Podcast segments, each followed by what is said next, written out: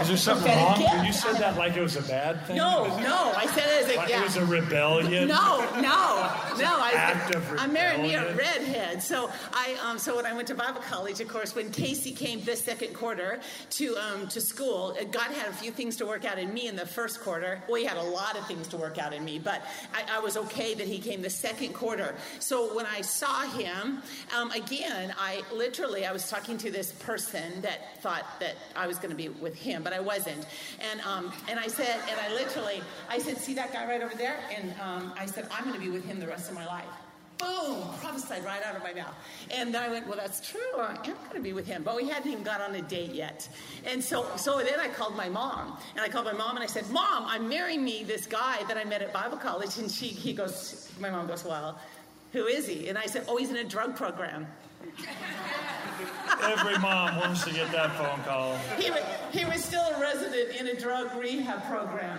So we had extremely strict rules in our whole first months of dating. I mean, like, because we could hardly date because of the, uh, the uh, drug program rules of dating, but we could then, on top of it, we were in a Bible college that had extreme also rules. Now, mind you, I had been raised a Methodist, and we danced, plays cards, went to movies. I mean, that was all holy, and you know what I mean? We could do that. But at Bible school, that was a Holy Ghost Bible school, you know, we had to sign an agreement. Like, we couldn't, like, even turn the TV on. You couldn't read a newspaper. You couldn't read a magazine. Couldn't go on a date, you know, without permission. Which, Let's bring it back. yeah, let's. Like, well, when my kids started to date, I wanted to bring back all them, you know, all them rules. But it, it, it was a. So we then we started to date.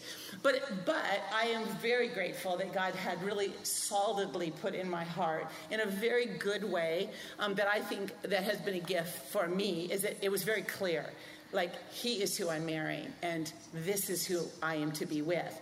And so, in the process of all, I would say, because we are talking about marriage, and we'll get into the specific, because Casey always has extra great um, notes that we'll teach from. But I would say that if, in case you are um, you're married and you're living life, and you and you wonder about that, I've I've met enough people that are married that have a, an edge, a, a little, a little gap in there somehow. They have a still kind of a like, you know, well, maybe it's the will of God, or maybe I miss the will of God. And I would just say to you all is that you have to absolutely settle that in your own heart personally. And that does not mean go to your mate and say, you know, I'm not really sure you're the will of God, so I need to make sure. you, you don't sow those kind of seeds. But if you honestly, No, let's have- just settle it for them. Yeah. If you're married, Yeah, you are. it is the will of God. it is the will of God. clarity. It is. no more thinking about it. It is. But sometimes you you let your you let the devil play with your mind with that. Like, well, was she really the right one? Did I marry the wrong one? Did, and I have to say honestly, because I lived, my dad had said that to me many times. Well, I wasn't really sure. Maybe your mom wasn't the right one. Finally, I said to my dad, Dad, we had a very strong, good relationship. I loved my dad. I said, Dad, Dad, you had six children. I'm one of them. It's the will of God. I'm the one that say that to my dad, you know. And I said, and so I thought about that with so many different people. My and my parents were in ministry, but I think some of y'all have let certain um, seeds get into your life, and it affects everything. And if you let that seed, and I am grateful that literally before I had my first date, I felt I, it, it was a very clear, absolute from God. This is your husband. This is him. This is the guy. This is the man that you will sh- sh- have your whole life with. And we dated, and literally on our first date, you know, like right now, uh, the, the judge, the, you know, the, the, they're going through Kavanaugh thing, and they're they're ridiculing the fact that he said he was a virgin. And I said, then they're ridiculing it all on Twitter. It's all ridiculing him. And I went, I was. I mean, what's wrong with that? I mean, you can be a virgin, can't you, until you get married? But they're ridiculing it, you know. But on our first date, we had the conversation. Okay. I already know I'm going to marry you. And he kissed me one time, and all the frogs went away, and all the princes showed up. You know, the prince was there. And so, like, there has to be a certain kind of level of honor to each other, too, that you talk about issues and you set things in your life in the borders of this is who we are, and this is how we will live our life. There's certain principles that I think maybe maybe this is maybe a prophetic for some of you in this in this room that there are maybe some things that you have allowed in the borders of your life because maybe somebody else has done something. You're like, well, they do it, we can do it too, but you can't. You can't. It'll, it'll ruin certain parts of your life and in your marriage. You have to make certain lives and borders, and this is who we are, and this is how we live our life because we stay strong because of those choices. So Casey and I made some very, we, I mean, like I laugh, but I said, not laugh, but on our first date, we made certain decisions in our life, how we would live our life, even in dating, which in the long run really, really, really helped because we didn't know when we were dating those certain borders of principles that we live by. I did not realize in a few years my husband would be traveling at the level of he started to travel at the very beginning of our marriage. So he was gone all the time, but I had such an absolute trust, absolute covenant. Some people go, How did you know to trust him? I said, uh, Because I dated him. I dated a man that I knew I could trust because he, he lived the principle in which he said. So I think that in life, maybe in marriage, some of y'all might need to not, you know, it just sometimes you have to go backwards a little bit to go forward. So sometimes you might need to go through some things that happened and go, okay, let's clean that stuff up. Let's get forgiveness for some of that stuff. We didn't make some of the right choices back here. Now we're going to make the right choices and go forward because your past does not have to identify your future unless You've allowed your past to tattoo you. And if you're, ta- if you're tattooed with something of your past in a negative way, and that's how you enter into everything in your life, it can ruin certain parts of your life. So I just sometimes, this is just kind of a very, uh, uh, kind of a prophetic for some of y'all. Some of you need to clean up so that you can go forward. So, first thought that's Wendy's intro. Wendy will prophesy to you and lay hands on you. Yeah. And cast the devil out of you. Whatever. Yeah, so I think in that process of uh, ministry life and family life, you have to spend some time talking, praying, working together on your pace and your place. Mm. You probably can't keep the same pace as everybody you know. Some will be faster, some may be slower. And for sure, you can't be in the same place as everybody you know. In other words, some wives may be worship leaders, and some are administrators. Some husbands uh, love the uh, administrative oversight and they teach because they need to. Others love the teaching and they wish somebody else would administrate. Right. So we all have these giftings, these callings, and these abilities that are so unique but somehow we think we need to be in roles that others have established for us. Mm-hmm. So we're trying to fit into a mold that we may not be right for. So Wendy and I spend a lot of time working together on our pace and our place. Mm. And uh, I believe Wendy has a full time role in our church. What that is, we had to work out. Mm. It wasn't playing piano. It wasn't, you know, doing certain things that maybe others thought was pastor's wife stuff. And the uh, same thing for me. Yeah. So, you know, you have to you have to really uh, spend time on that and talk mm-hmm. about that. Okay, and in that process, there's anxiety because expectations, both trying to um, find your place mm-hmm. and be successful, and you hear the saying, opposites attract. Do you think it's true? Opposites attract. Well, Wendy and I do have a lot of differences, very different in certain roles, but we have more that we are the same. Yep. We both want to run everything. we both want the microphone. We both want to tell the kids what to do. We both have a leadership desire. So opposites in our world did not attract. Yeah. Okay, well, we're going to have to figure out, since we both want the microphone, that's going to get awkward real quick, right? So, what's the place and what's our pace? Uh. And we still work on that. After 40 years, we're still talking about that.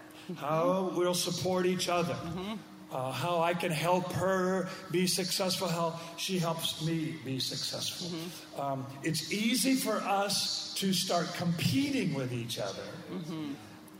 and not complete each other. Mm-hmm. Okay, so we've all heard the sermon. We're trying not to give you a sermon today because you've already heard all the sermons. Yeah. You preach all the sermons. Yeah. So we don't want to give you a sermon. but maybe just practical application because for us, it's great to say, hey man, we complete each other. My wife completes me. Yay, my, my husband completes me. But in the real world for us, we can get competitive. Even something like the kids like you more than me. The kids uh, call you more than they call. How come I text Tasha, she texts me right back. She doesn't text me right back. Right? So then it's like, uh oh, now we're competing. Now we've got now we've got issues. Y'all look at me so innocently, like you have no issues? What's the deal? Mm-hmm. They might not. Yeah. So the other day, Wendy's looking at this thing with the Family Feud. Yeah. As a Twitter report on no, the Family Feud. The, okay, is it, has anybody watched Family Feud?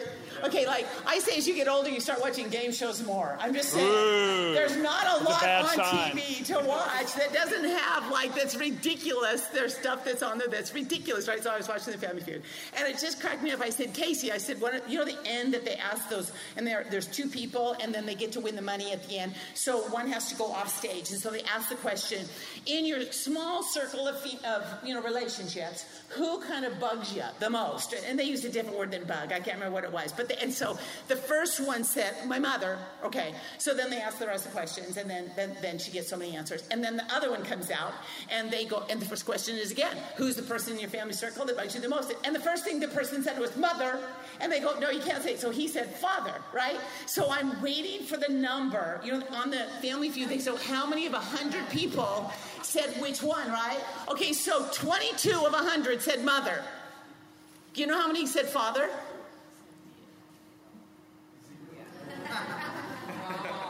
It's not fair. Zero. Zero of all the people said their father bugged them the most in their small circle of people. And I went, that's just unfair. You know why you fathers get it? Because you're always buying all the presents.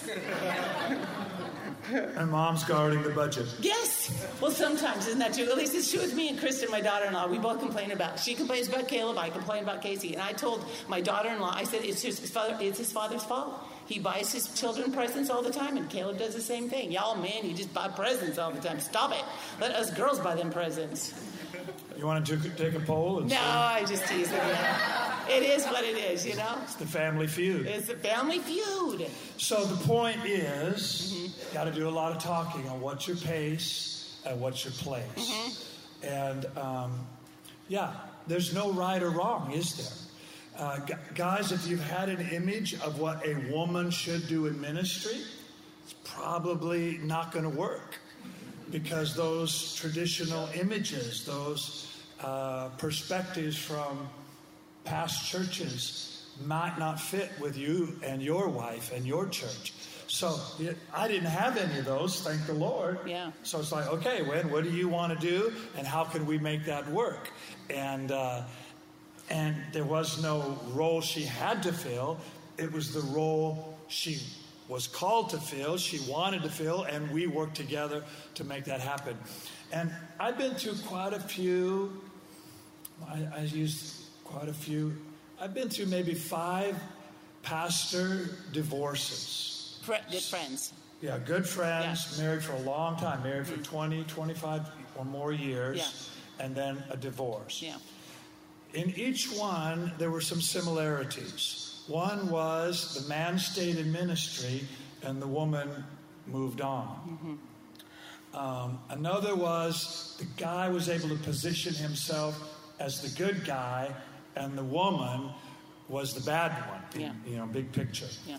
And when I looked at it, I, I recognized there was something in every one of those cases, and that was the husband wasn't committed to helping his wife find her place, find her pace, be fulfilled, be happy. He was. He was doing whatever he wanted to do. He was the man, he's in charge. Mm-hmm. But the wife never got into a role where she was fulfilled and excited and rewarded and all of those things. So, yeah, he came out. He was okay. She was bad. He was good. But I think God knew another side of the story. Right. That God saw what was happening under the obvious, under the uh, outward expressions. So, husbands, let's love our wives. Let's help and let's make sure that they find that pace and place where they're fulfilled, rewarded. We're not trying to slow them down. We're not trying to push them. We're just trying to say, okay, we're in this together. Let's find what works. You know, if your wife is an accountant, thank the Lord. Let her run all the finances, right? Right. right. Um, so, whatever that gifting and calling is, we want to help uh, our wives be fulfilled. You know, and, and mind you, we're, we're, we're, our goal today is kind of talk about that whole uh, combination, working together in ministry. So that's why we're staying kind of on this particular topic. So we really stay in there with the marriage part of working together, which um, which is unique. We're trying to hit the individual of what is happening in your life and in your world to strengthen you and to help you. But I, I, have also realized that one of the great things that I had seen all my life is I would come home from school as a kid, and my dad was a pastor, so we had different hours, and my dad was always sitting on the couch talking to my mom. I thought that was a common practice of all people that were married. I thought that's what everybody did, is that every afternoon that you sat on the couch and you talked. And, and I didn't realize that many people have never had that vision until I started. And, but, but I carried that on. Like me and Casey always sit on the couch, not, not necessarily to drink, you know, at that particular time, but the vision of it was what we it was a part of what I had seen all my life, and so that is exactly what we, we did. And I realized there's a strong possibility that many of you didn't have never had that vision. You've never seen that in your own life. And so in your married life, and as a pastor, you know, you're supposed to know everything and do everything right and all these kind of things. And and yet often, I mean, we're just pastors that have the job that God gave us to do with all of our inabilities and all of our lacks in understanding. But that is one strength that I had, I literally visually had seen that I brought into our marriage. And maybe none of you, or not none of you, but maybe that's not been a high point in your in your relationship. And so I would really encourage you to figure, you know, to have, and it's not always supposed to be a conversation of intensity or a conversation of like, how are you doing? You know, it's like we've created a conversational lifestyle. So literally, we can talk, we can just sit on the couch and just visit for an hour about just lots of stuff, just random stuff to important stuff. Then I realized, you know, and when you have kids in the house, obviously your your conversation is going to be lend itself towards what is the noise in your in your house. If there's something big going on in the church of course it, it would lend itself to go that direction also. But as the kids moved out we were like uh, you know there was that and i said to casey i said we're reading some books together because it's interesting and it's fun and so we're going to read some books together what do you want to read and i'm not even saying christian books they could just be novels because i found some guy novels that he could read that were really good and I like them. So, and I'm a big, big reader. I, I love to read every day hours, you know. So he, so then he would read something and we would talk about the book. Why? Well, it's, it's some of it is just, there's a, there's a part of learning that connection in life that it's just not about the ministry that it's about the random stuff that you're thinking about. It's about maybe a book that you're reading together. It's about this funny show that you saw, this funny c- cartoon that you saw, or it's about some article that you read that was just re- like in conversation in our marriage. If we're going to succeed, we need to have we need to learn how to have the couch. You could call it couch time. You can go wherever you're going to sit um, and have that kind of conversation. I think it's wise to not only have couch time, but there's also like you know, um, couch time is that a new one? Couch time. Couch, couch time. Yeah, couch time. But, Sounds sexual to me. Yeah. Well, okay, if we really went there, depending on when when those kids are around, couch time is a good time. You know, I mean, come on now in, the in the girl lesson, they not one thing was said about you know having intimacy in marriage. So we could talk about that because I think that's an extremely important part of just life in marriage and having fun. But you can bring that up whenever you want to. And um, but but I'll add to this one part about the beauty. Yeah, he always says no. But the beauty of conversation. I, I, I probably this is probably as I've gotten older, I realize there's just this one part is that there's so much that goes on in pastors' lives, in heart and mind, and the stress and the and the and the and the and the and we all go through different challenges, and, and some of them are just not very pretty, and some of them are just fine, but you don't know what you're doing all the time. And I thought, I wonder how many of us also feed into the beauty that we need to feed into our soul. And we live in the most beautiful part of the whole globe is up in Seattle. That is the most beautiful part. Sorry you don't live there because we do. And um, but I mean, we've got the we've got the salt water, and we've got lakes, and we've got the mountains, and we've got the. I mean, we've just got a beautiful. And sometimes we just have to get into the beauty of what God has created because it refreshes you also. And we have conversations because we're big hikers. Well, he hikes because I love to hike, and he just gives that to me. But we also motorcycle, and we motorcycle with helmet talk so that we can visit with each other. So you know, he we do all that. So we go into the beauty of what God has also. So it's not just sitting on the couch talking, but it's sometimes that's the refreshing of your soul, uh, that you see what God is and you see bigger than yourself, and you you it's there's something about the need of that refreshment of staying strong in the long term of you know of being great for the kingdom of God and not burning out. They say, you know, I don't know who says and I don't know where they did the stats, but they say at least 50% of pastors get, get out before the, they end what God has called them to do.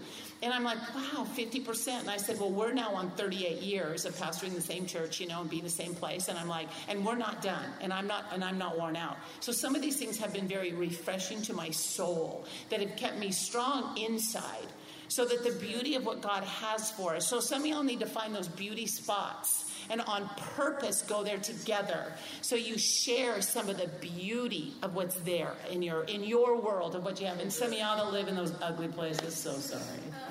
Just teasing. i'm teasing you i'm teasing you Okay, here's another uh, point.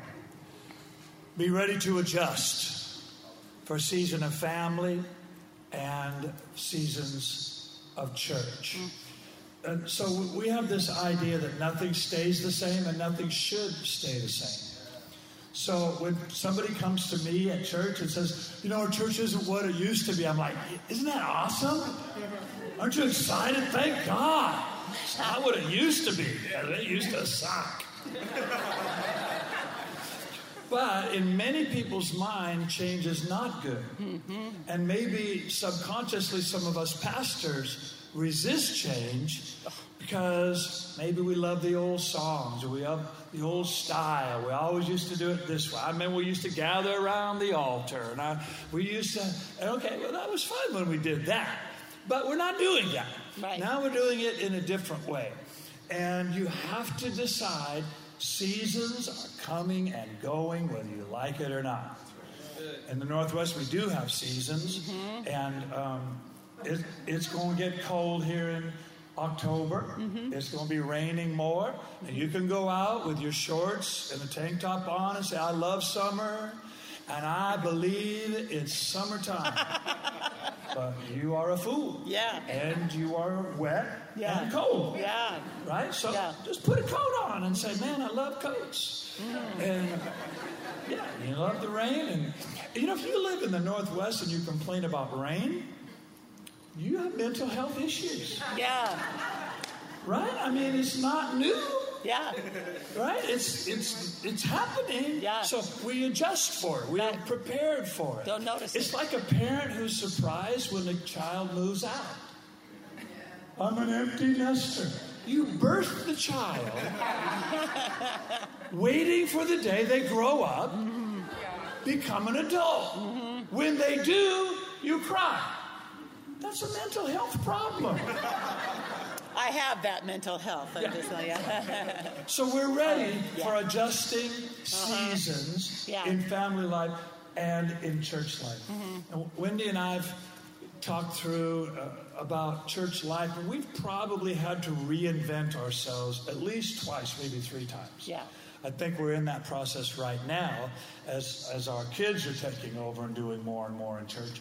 They must increase and we must decrease. Right. So, but we've, we've adjusted drastically when we started in faith groups and, and uh, ordained at Crenshaw Christian Center. And Mm-hmm. Brother Hagin was speaking at our church. You never even heard of him, but Yeah. he was cool uh, one Yeah. day.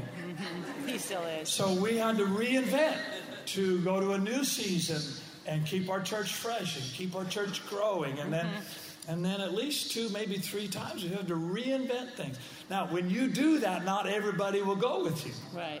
Not everybody will make that change with you. And so it's okay.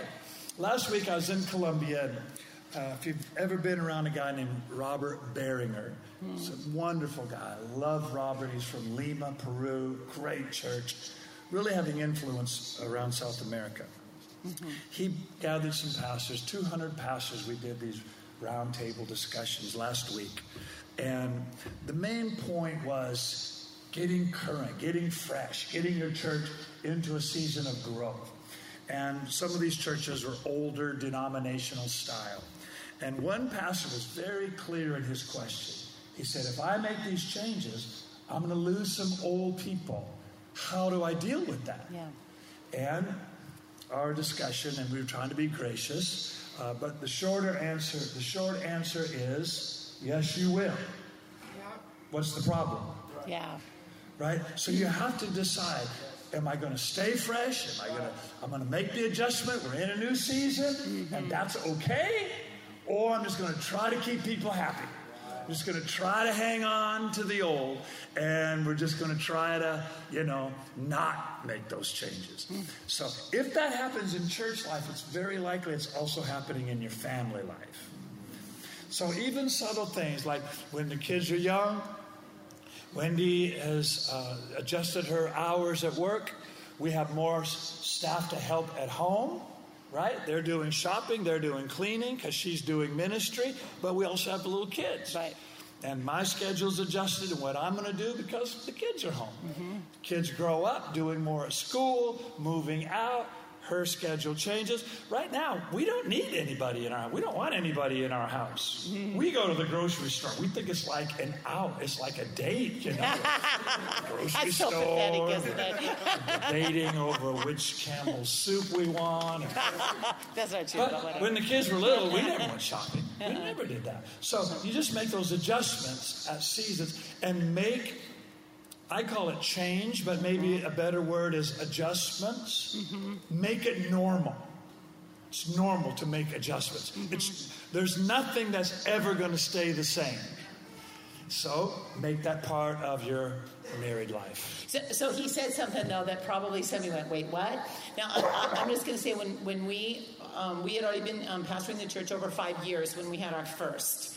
So obviously, our life schedule of working those first five years of when we planted Christian Faith was just full on, like just everything, just seven days. We didn't believe in vacations. It was 24 seven. It was seven days a week when mm-hmm. we we believed in the company of people that we that we were around. If we even went someplace, you went and you came right back. There was no downtime, no spare time of even being a tourist someplace. So it was very very aggressively go. Then then really God really spoke to me one time in prayer. It's like time to have your kids. And the, the question was asked on one of the seven on sevens, what have you not heard? If you ask God, what is a part of your today that you're not doing? And mine was when I asked that question, God very clearly said, it's time for your kids. And so at seven years of marriage, we had our first, and then, then we had our three. It was absolutely the gift of God. But He did something that I think some people um, they don't you don't consider a ponder. He he knew we have we are together in this so how can we go forward with having our children? And we figured out even financially how we could have a person that would do those things that he just said that some people I, it was a i mean we didn't we didn't we didn't spend the money in one areas because we spent the money in a person that worked for us at home and they did i didn't go grocery shopping for probably 20 years. I know some of y'all would just go are you kidding me? Neither did he i mean we didn't go grocery shopping we didn't go to the dry cleaner we didn't go um, I, there was a lot of stuff I, I, hardly ever cooked a meal because the person cooked the meal i didn't i didn't ever clean wash my sheets or do the towels you, there's always things in your own home that really you're the only one that can do. So those are the things, of course, that we did do. Because our time then was at work and being full parents. So when we walked in the door at night, and that is a benefit that we financially made that choice to have those things taken care of so that being a parent, which was a very high call in our life and a high desire, you know, it wasn't, we weren't caught up in doing all the things that it takes to run a home. So I had a person. Wendy wants to get a lawnmower now. Yeah. We've never had one. Yeah. We've never mowed the yard. Yeah. And I'm like, what would you do with a lawnmower? I know I'm going to mow the She's lawn. Like, I want to mow the. I want to mow the lawn. Why not? Like, Why not? There's new like things. I want old to. retired person. Yeah, I'm not. No, I'm gonna go just mow the lawn. I just want when I have apple trees out there. I'm, I'm like doing a new thing. He just said we're supposed to change, right? He just said that, right? So Oh, but I mean, remind change, him of I his mean, word. that's a lot I'm of just change saying. going on. I'm just saying. But I, I wanted to bring that up because he said that.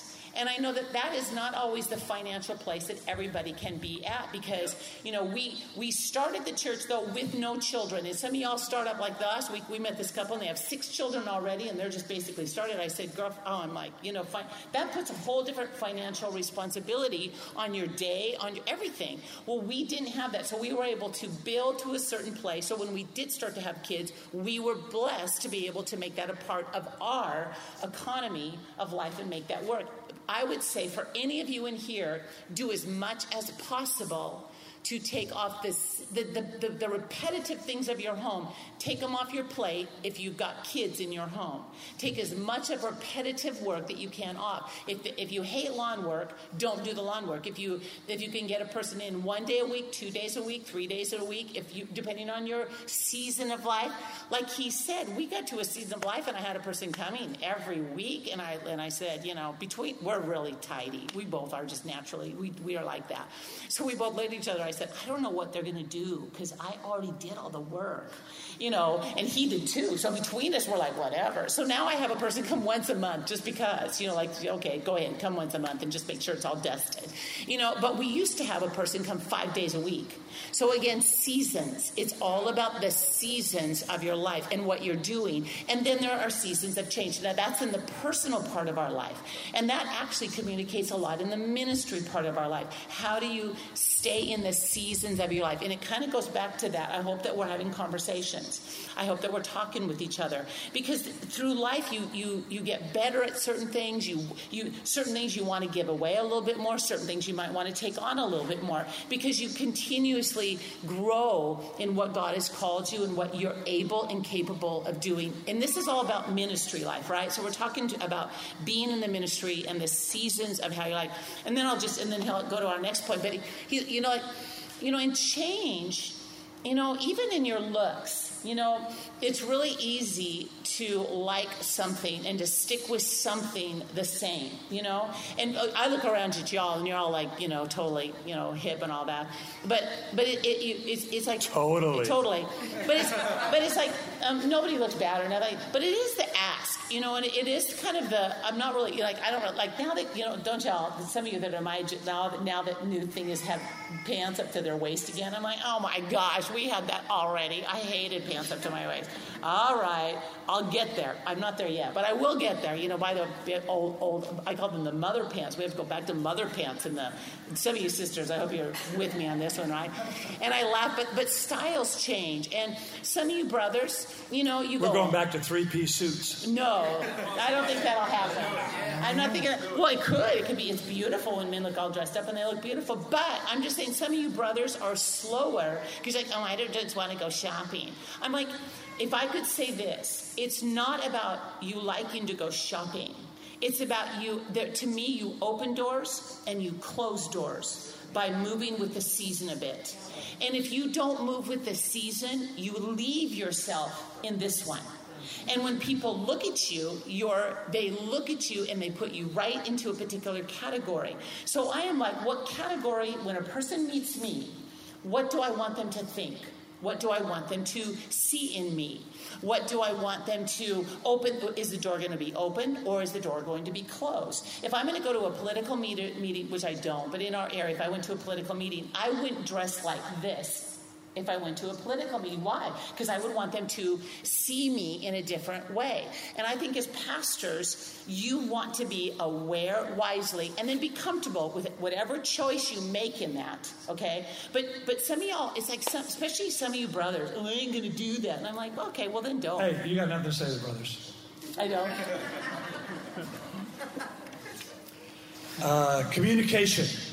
Wendy already brought it up. Yeah. We we have a plan. We have a place. We sit. We chat. We talk to the talk to each other. So you guys hear a lot of communication um, lessons. I would just say this: maybe a communication plan we did a thing in our church um, on marriage, and it, and it dealt with communication mapping. Mm-hmm. And so we would use that map as kind of an outline to talk through what we think, what we feel, and help us differentiate.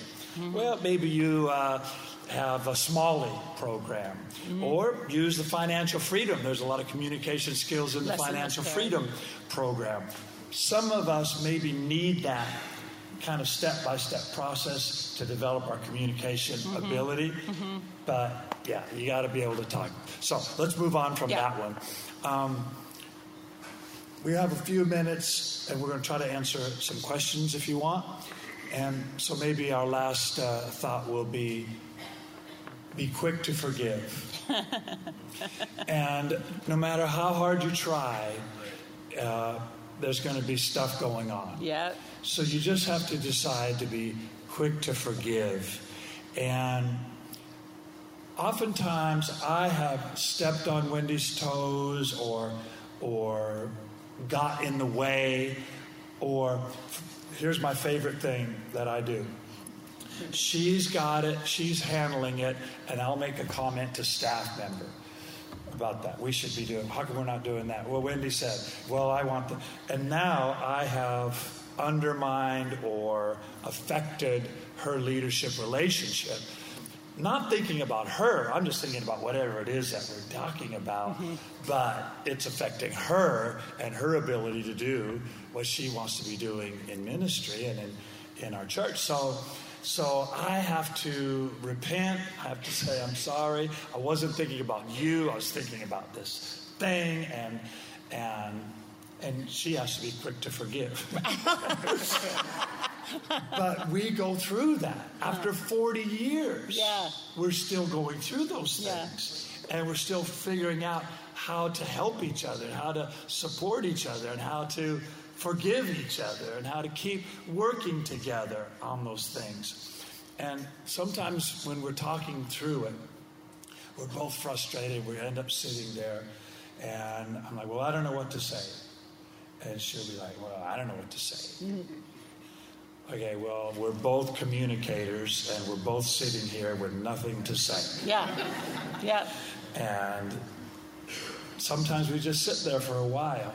But we've made a decision we're not going to leave the room. Right. We're not going to stomp out of the door. We're not going to slam the door behind. Because I think those are seeds yeah. that grow. Yeah. If you sow seeds of leaving, seeds of slamming the I got to go for a drive. I got to cool off, right? You just keep sowing those seeds. I've got to get away from you to get better. Yeah. So you keep sowing that seed. I think that's that's a bummer. And I think it's a thing that many marriages do that actually is adding to the problem. Mm-hmm. So we just decided we're going to sit here until we may not solve all the issue, right. but we're going to solve part of the issue. Right. We're at least going to get to the point where we say, "I understand, babe. You you, you didn't." Didn't do it to me. You were thinking of something else. Whatever. we we may not solve all the problem, but at least we're on the same page right. and we're working on the problem. Right. And then we say, okay, I got to go, we got to sleep, or I got a meeting, or whatever right. happens. So that part of being quick to forgive and not leaving until you get some kind of resolution, I think is important in uh, ministry marriage. Well, and there's so many different part, there's so many different uh, relationship strengths in here. You and your um, husband or wife you know, you go, well, God, we don't have to deal with that. And I would understand that because of the different personalities that you are married to. Some personalities are like, that, that's never uh, what he described as one of our issues isn't one of your issues. Totally get that because sometimes I said to Casey, he, way back when anybody knows Sharon Doherty, I used to say, You should have married Sharon Doherty. She is the nicest person. And I'm not nice all the time. I'm not as gracious all the time. Sometimes I say, My orphan heart rules my day. And, and um, the orphan heart to me is just a, a, person that, well, for one thing, you, you've disconnected from the, the father relationship. Doesn't mean I don't have, ha, that I didn't have a father. It means I, I've disconnected. And I've, di- or I've disconnected from un- re- remembering my value.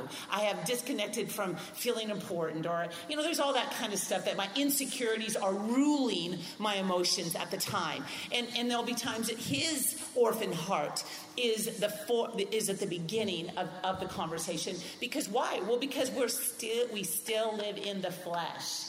And I would love, you know, like I could say, man, here we are, we're these old people in the room. And you could say, well, by this time, aren't you perfect? And we really are trying to say, no, we're not and that you don't have to be either. There are there are smart things to learn and to grow with, so that you can be married 40, and we'll get we'll be married at 50, and we'll be married at 60, and we're going for 70 because we're staying on the earth a long time. we're staying married a long time, so we're going to be there. But it doesn't mean that there are not issues because sometimes you could call it the flesh or the orphan heart in any of us, it, it, it, why does it pop out sometimes? Why is it more dominant at a certain time? Why is it more prevalent in, a, in certain discussions? I don't know. We, I mean, I could say yes. I could, I could, clear, I could tell you why all the time. I could point it out. But, but on the other side, so what? So I tell you why. You still feel it. So, but when you become somewhat aware of that, that oh my gosh, I've said to him, I said, okay, just a minute. My orphan heart that, that it's, it's, just it's just raging right now. Can, I'm just going to move it down.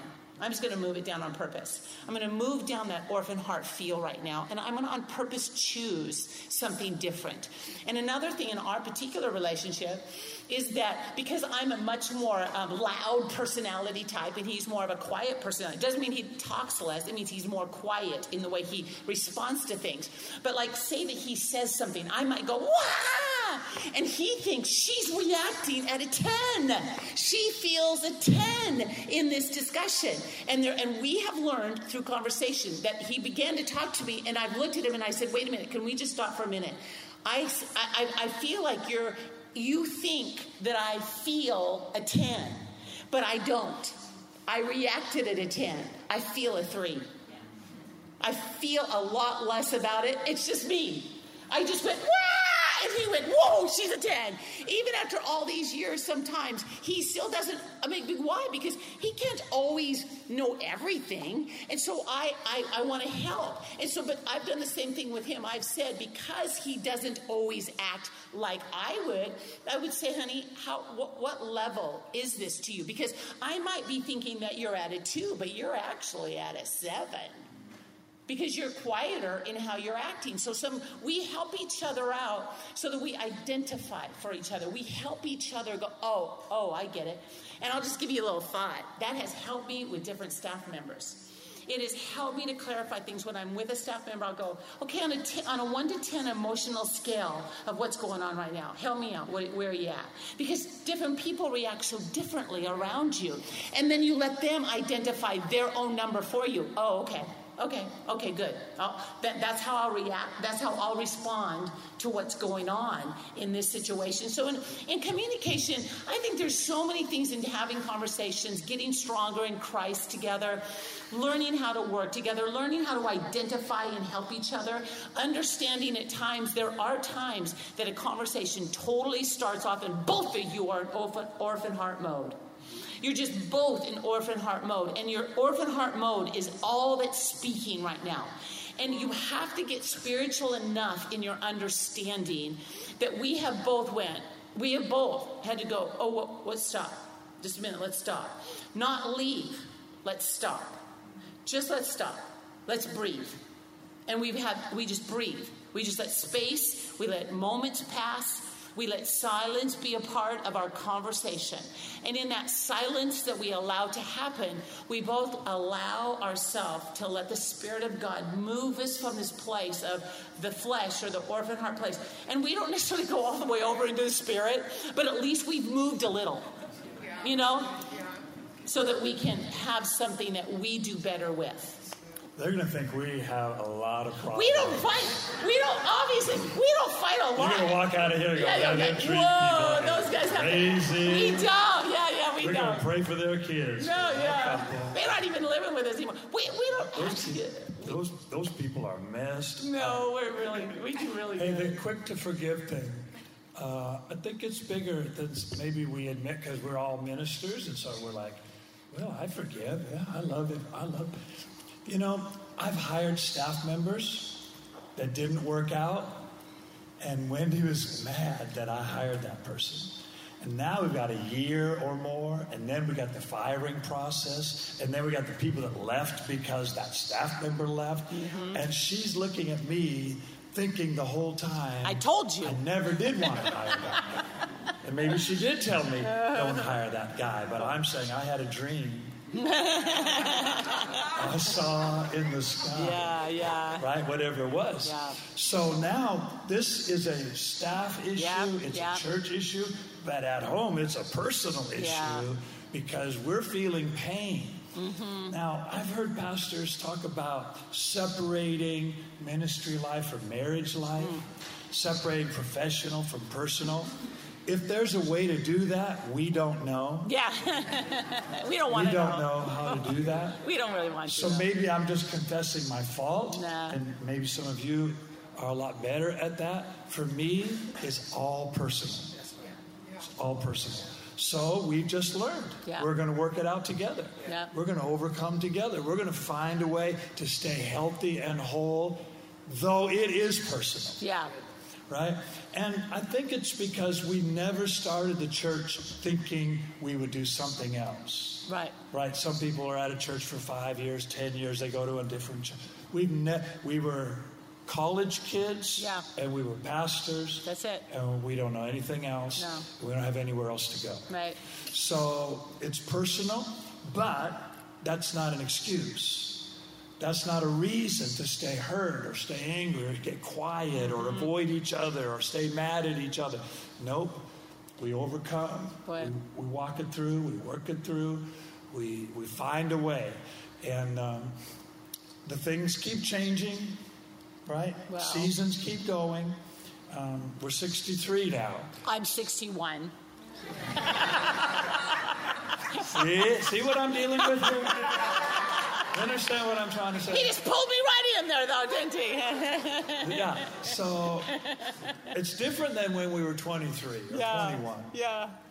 but we're still working it out, Right. and uh, we're still having some fun together, and still still want to be together, still enjoying life together, running around the world together. That's it. That's it, man. Okay, so that's enough. You don't want to listen to us talk. I'm going to put one more thought because we it's it's getting late, and he said that, but I, I really appreciate that you brought it up He that said that, but- yeah, I really I was going to give you a compliment. I, I was going to say I really love that you brought out that in in when you work together and when one of them makes a choice and it didn't work out. Forgiveness might be the right word, but the other part too is that there has to be a spirit of grace of working because I've made as many mistakes as he has made. If you put it on a mistake board through the years of ministry together, I mean, I, he's not going to have more on the board than I'm going to have. But but sometimes some on the board have an effect in a different way. So I love that you brought that up. That that has to be. You really have to go. That is, I'm, I'm not going to hold that against you because there can be uh, repercussions from different choices that one of you made and that it followed down, or with, or the or the way that you reacted to somebody, and then they all tell everybody about it. Like one of you might have acted in a certain way. But let me end with just two thoughts on the on the last part of marriage. One is I really do. This is uh, in marriage. You really do need to make sure that you're doing something beside the ministry also, like and together. There's something about finding something that you like to do. Through all of our life, we have done many different. We used to bicycle outside all the time. We've done our mountains. We've done Canadian mountains. We've we've ridden hundreds of miles together on freeways all over the place. We love. We went to Hawaii, took our bikes there. We've ridden our bicycles, not our motorcycle, our bicycles. We hike a lot because that's kind of my favorite thing. But we hike a lot. We've done, you know, the Grand Canyon. We've done all over. Our, you know, we've just done some beautiful hikes. We have motorcycles. We um, we don't go snorkeling be- or uh, scuba diving or cave diving like uh, Bayless over there. But I, we tried until I broke my I blew up my ear so he can go uh, scuba diving. We tried to follow you. I tried to follow, but I blew up my ear, and it just was. I, you know, that, they're like, yeah, you can't do that. But I just say that there are things that in your in your in your relationship. And some people go well we don't have money. Yeah we we got we bought bicycles and we would go on our get on our bicycle and go for a ride out the door. And we didn't have enough money for sunscreen when we started. And with a redhead when we went one way we came home he was burned on one side literally burned on one side after that particular ride because we had no money. So it isn't about money it's finding the creativeness of your of your of your in you of that you have to decide something about being together and having fun. That you decide something about, let's go for a walk, let's go for, um, you know, whatever. There's many, you could go dancing classes, you could go to, a, you know, something like that that's fun, not just exercise, but fun. And then the second thing, you're going to want to say this, is, is you have to learn how to have great, in, you guys are going to want to hear this last part. So, like, I know he's talking over there. Great intimacy in marriage. And you have to, on purpose, you have to um, make place for it because stress is very dangerous to allow the stress of your life and, and, and the amount of kids that you have in your world. And then all of a sudden you're working constant hours, you're both exhausted, and you're kind of like, whatever, hey baby, kiss you bye. And then all of a sudden you realize days, weeks have gone by. We've had we've talked to people that literally let months go by in their marriage relationship and had no intimacy happening in their own world. And I'm like, you just have to change some things if that is true in your own life. You have to decide. Let's let's not let that happen. Let's make sure that we aggressively, you know, we aggressively be with each other. We aggressively make space in our time that we are with each other. That we aggressively touch each other all the time. Because do not be deceived. The devil is coming after your marriage. Couch time. That turns into snuggle time. You want to say something about that? I think you should. Yeah. Can't touch that. Can't touch that. He says. Okay, so uh, we're supposed to. If there's any questions or not a question, maybe an area you just want to bring it up. Oh, because we have more chat time. about it. We'll kick, about, kick it around a minute. Anything you want to bring up? Okay. Wave at, wave at us and I'll bring the mic to you. How we do it? This is so good. Y'all are awesome. Yeah. Um, can you speak just a little bit about pastors in ministry when you know you need to um, maybe some warning signs where things are getting so busy, marriage is here, the ministry's here. Um, you know, people talk about sabbaticals, people talk about refreshing. Uh, can you speak on that a little bit? How do you, the warning signs, I think a lot of us know, but we just keep plowing, you know? Yep. Mm. Yeah. yeah, I wouldn't say I'm very good at that. um, we've never had a sabbatical or anything. But I will say this I think my strength is keeping a pace. Yeah. That I can live with. Yep. So we have a place yep. that we get away to in Arizona. Yep. Uh, when you say we hike, we ride the bikes, mm-hmm. we ride that Harley. We, so I've I've been able to create a pace that I can keep going till I should be able to keep this pace till I'm 80. Mm-hmm. So that's not every day in the office. Yep. That's not you know eight to five in the office. We go in, uh, get to the office by nine. Usually I'm out of there by 12 or 1. She likes to stay longer. I she wants longer. to have longer meetings. And, and, and we need that in our staff working through those issues. I'm like, give me all the things, and we can have a really short meeting, and I'll help manage those things. Yeah. So both of us have found that pace. Mm-hmm. We brought it up earlier that we feel like we can live. Mm-hmm. Now, we probably should have done more getaway stuff. Um, We're fine. Yeah. We do get away. I mean, we've been in Italy this year. We, mm-hmm. we, we've been places where we got to just be together, just hang out. Um, so I think we love our life. So if you're loving life, then just stay at that pace. You know, don't don't try to do everything stay at that pace you feel healthy and you feel happy and you, you feel good about. Ministry's hard. There's going to be those hard seasons, so we get through those. Yeah, that's a good one, though. He's running this one. Uh, if it ever happened, um, how did you respond to possible accusation? Because you guys are constantly looking to balance and fill your tanks mm-hmm. and saying, Pastor's out again or they're doing this together again, or they're going biking again. How, how did you respond to that? I'll tell with it. Whether it was people or staff or whoever. Okay, so uh, there's social media, right? Don't post everything on social media. I mean, just seriously, you just don't post everything on social media. Um, and you can take a picture at one place and then, you know, post it like when, you know, like on Sunday afternoon. Now they just saw you in church, then you just posted that afternoon that was a picture two weeks ago. I mean, if you want to use the picture, you know what I mean? You, you don't need to tell all the parts of your life to everybody because sometimes people, because personally in my personality type, this is not Casey's, but it really is mine. I feel like, okay, if a person knows that I was out, I need to make sure that they know why I was out. And then I need to explain it. And then I need to make sure that in explaining that they say, I'm okay because I'm a middle child and I need constant approval. So I have to be super careful about that, that I don't run my mouth off and tell everything and make sure everybody knows all the things so that they still approve of me. And so I've had to learn, learn how to not speak about everything. Like I don't give explanations. Now I don't. When I was 30, when I was 40, I explained everything to everybody all the time. And I still have a problem with it. But but I try not to because people don't understand your schedule. They don't understand what you're doing, and so you're trying to, you know, you're trying to explain, uh, uh, you know, like what, like our Moses who moved from South Africa. He'd never seen snow until the first time we were driving up the mountain, and that that he is back there. Our Moses is back there, and and but to try to explain snow to him before he saw it he knew it. He knew he'd seen pictures. He knew what it looked like. But to see it coming up to the window, you should have seen his face. I still remember the look of awe. And I thought sometimes we as pastors, we're trying to explain things that we shouldn't be explaining. We just need to keep our mouth shut about certain things about our life. So that's it.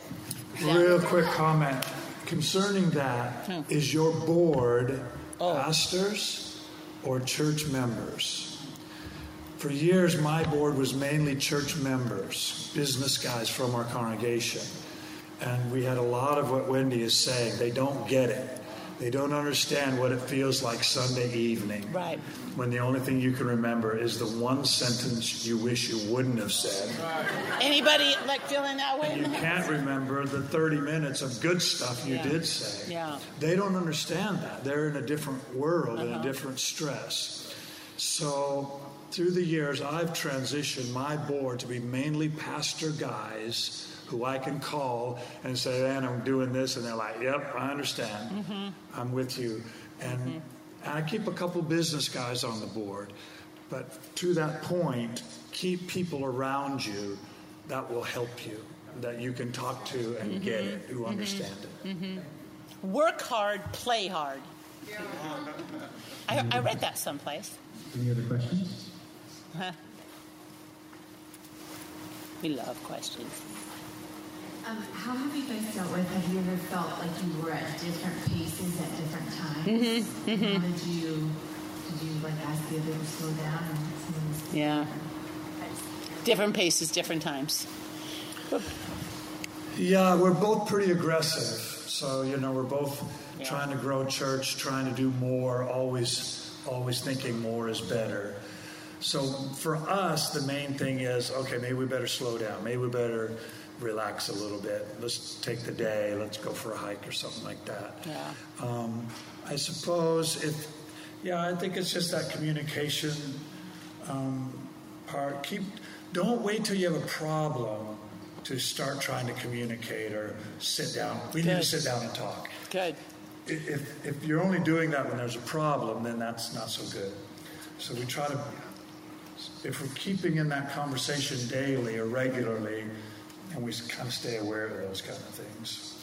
And I think this is. I, it, what time are we supposed to go to? Because it's four. I mean, everybody's tired. So I think that you're you're like doing really good. You guys got A plus for being attentive at this time of the day after sitting forever. But um, but but there is. It is like when you understand your gifting. Sometimes the reason that you might have a conflict is that you need to go back to okay, what's our gifting? And, and, and understanding that casey mentioned our, we have a very similar about us. So there is a, we have both been a very high push. So so that hasn't been really in our conversation but i've seen other people when i realize oh they, they, they need to respect each other's gifting. But the one that i'm going to i'm going to say this hopefully in the one that has maybe a slower view of it they have to realize that they have to speed at times usually they have to kind of speed and and then the one that goes really fast sometimes has to be respectful and honoring and not like try to slam them Let's pray. yeah Father, we pray for these marriages. We pray Yeah. for these ministries. mm-hmm. We pray, God, that you are helping, you are leading and guiding. We come against the enemy that would try to divide and devour. yeah. We thank you for agreement. We thank you for unity in these marriages and ministries. In Jesus' name, amen. amen you guys are the Great to be with you guys. Thank we're you. going to a great job today. Thank you so much, sir.